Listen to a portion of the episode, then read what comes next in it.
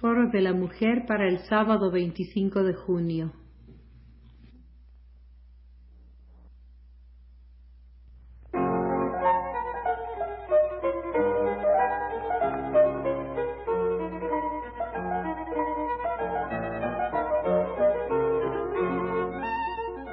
Foro de la Mujer.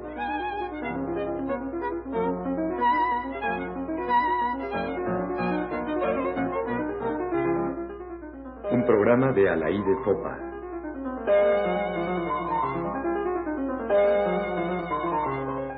La mujer realizada y el eterno femenino. Es evidente que en el curso de nuestro siglo y particularmente en los últimos decenios, las mujeres han alcanzado posiciones que nunca habían tenido dentro de la sociedad. Ocupan cargos públicos, son gerentes de empresa, acuden a la universidad, se desempeñan bien en muchas profesiones, etc. Aún los más recalcitrantes antifeministas admiten que la mujer puede hacer una cantidad de cosas que antes no hacía y hasta resulta útil que lo haga. Sin embargo, hay todavía en la opinión general una especie de miedo de admitir todo esto. Persiste la idea, por lo menos a nivel subconsciente, de que la actividad productiva se opone a lo femenino de que una mujer que trabaja fuera de su casa está haciendo cosas de hombre y que por lo tanto se comporta de una manera excepcional, sino extravagante, que es necesario justificar e incluso mediatizar de alguna manera. De ahí el empeño, particularmente en la publicidad, de señalar que esa mujer que trabaja en una oficina y no solo en la cocina, no ha dejado por ello de ser mujer.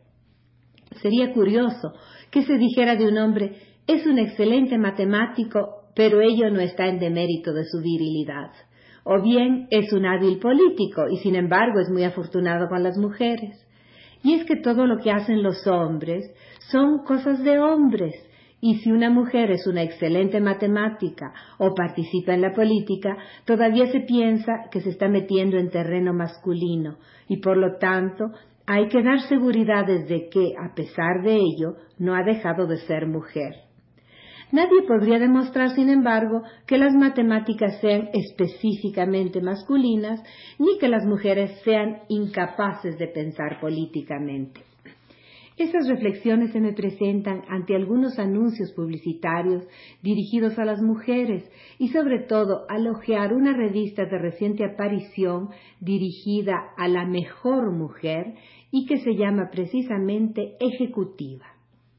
El anuncio de un banco muy difundido últimamente que exhibe la, imagen de una agradable mujer sentada ante su mesa de trabajo, bajo la cual leemos en grandes letras y con punto exclamativo, mujer, dice así, es única para dar amor, para hacer un hogar. Pero no es eso únicamente. La moderna mujer mexicana tiene múltiples facetas y en todas sobresale. Sin perder su natural belleza y dulzura, es dinámica, capaz, activa, eficiente, porque lleva dentro un deseo infinito de superación. Sigue el anuncio del banco que ofrece especiales servicios para la mujer, puesto que sus necesidades pueden ser diferentes a las del hombre. No vayan a pensar que una mujer que necesita servicios bancarios pueda perder su natural dulzura o que no sea capaz de hacer un hogar.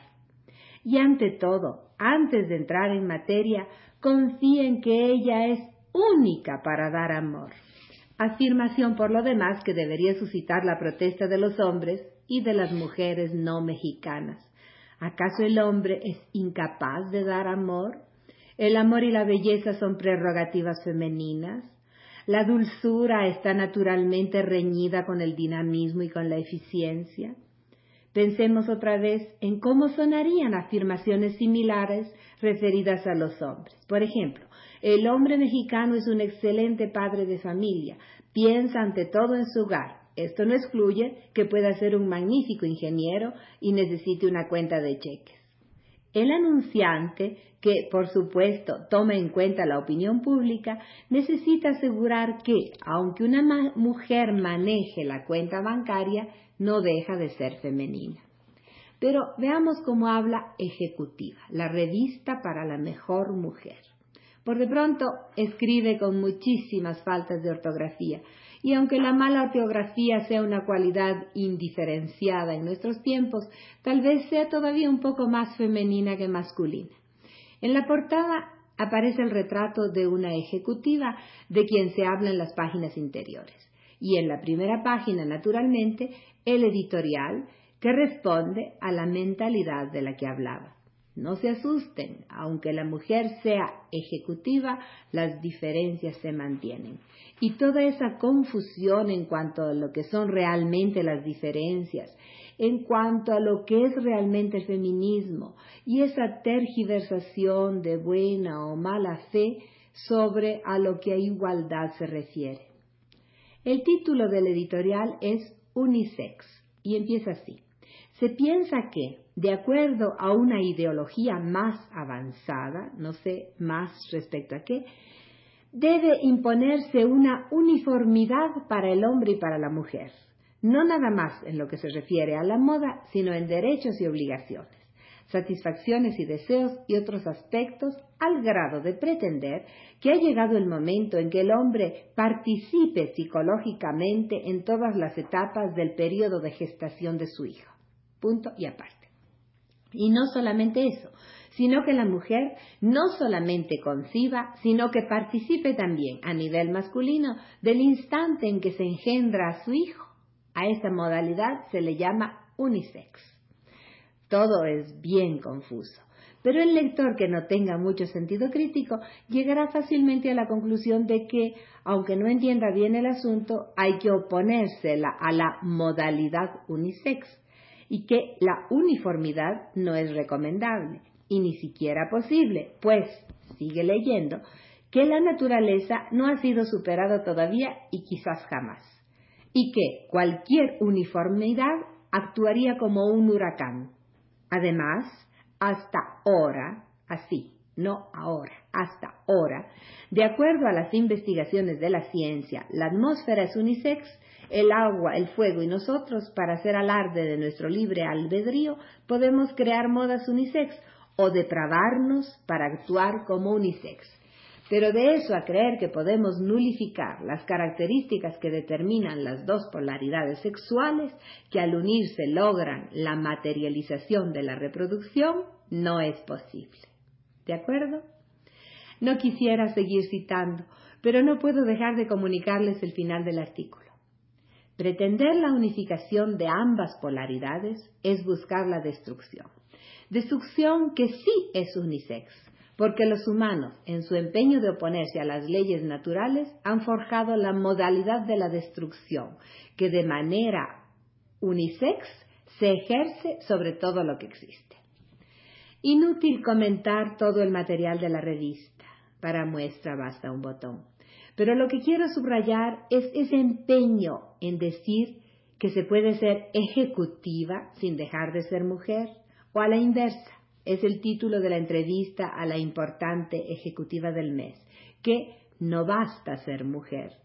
Entonces, la importante ejecutiva entrevistada es la presidente de los supermercados Sumesa y presidente del Consejo del Banco Mercantil de Monterrey. Seguramente lo hace bien y dice cosas sensatas e inteligentes, pero a lo que a la reportera le importa señalar es el hecho de que sea y, y está sobreentendido a pesar de una encantadora mujer y agrega, por si no está claro, porque este es el calificativo exacto. Una mujer de fuerte personalidad y suaves maneras, que perfectamente podría aparecer en la portada de la más exigente revista de modas, es decir, que está salvada. Hay que superarse, hay que realizarse, pero por favor, no perdamos los encantos femeninos. Para eso existen academias de capacitación, cursos para desarrollar la personalidad, escuelas de relaciones públicas especiales para la mujer y revistas como la que estoy comentando o como otra con menos pretensiones pero en el mismo orden de ideas que se llama Despierta Mujer y se califica como revista de la mujer trabajando, así con gerundio. Es decir que Después de las revistas femeninas femeninas con modas y recetas de cocina, surge ahora esta otra modalidad, como diría ejecutiva, que se opone con argumentos más sutiles a un verdadero feminismo. Esta actitud explica también por qué, en una posición quizás extrema pero explicable, algunos grupos feministas rechacen con ostentación el culto y el cultivo de los encantos femeninos.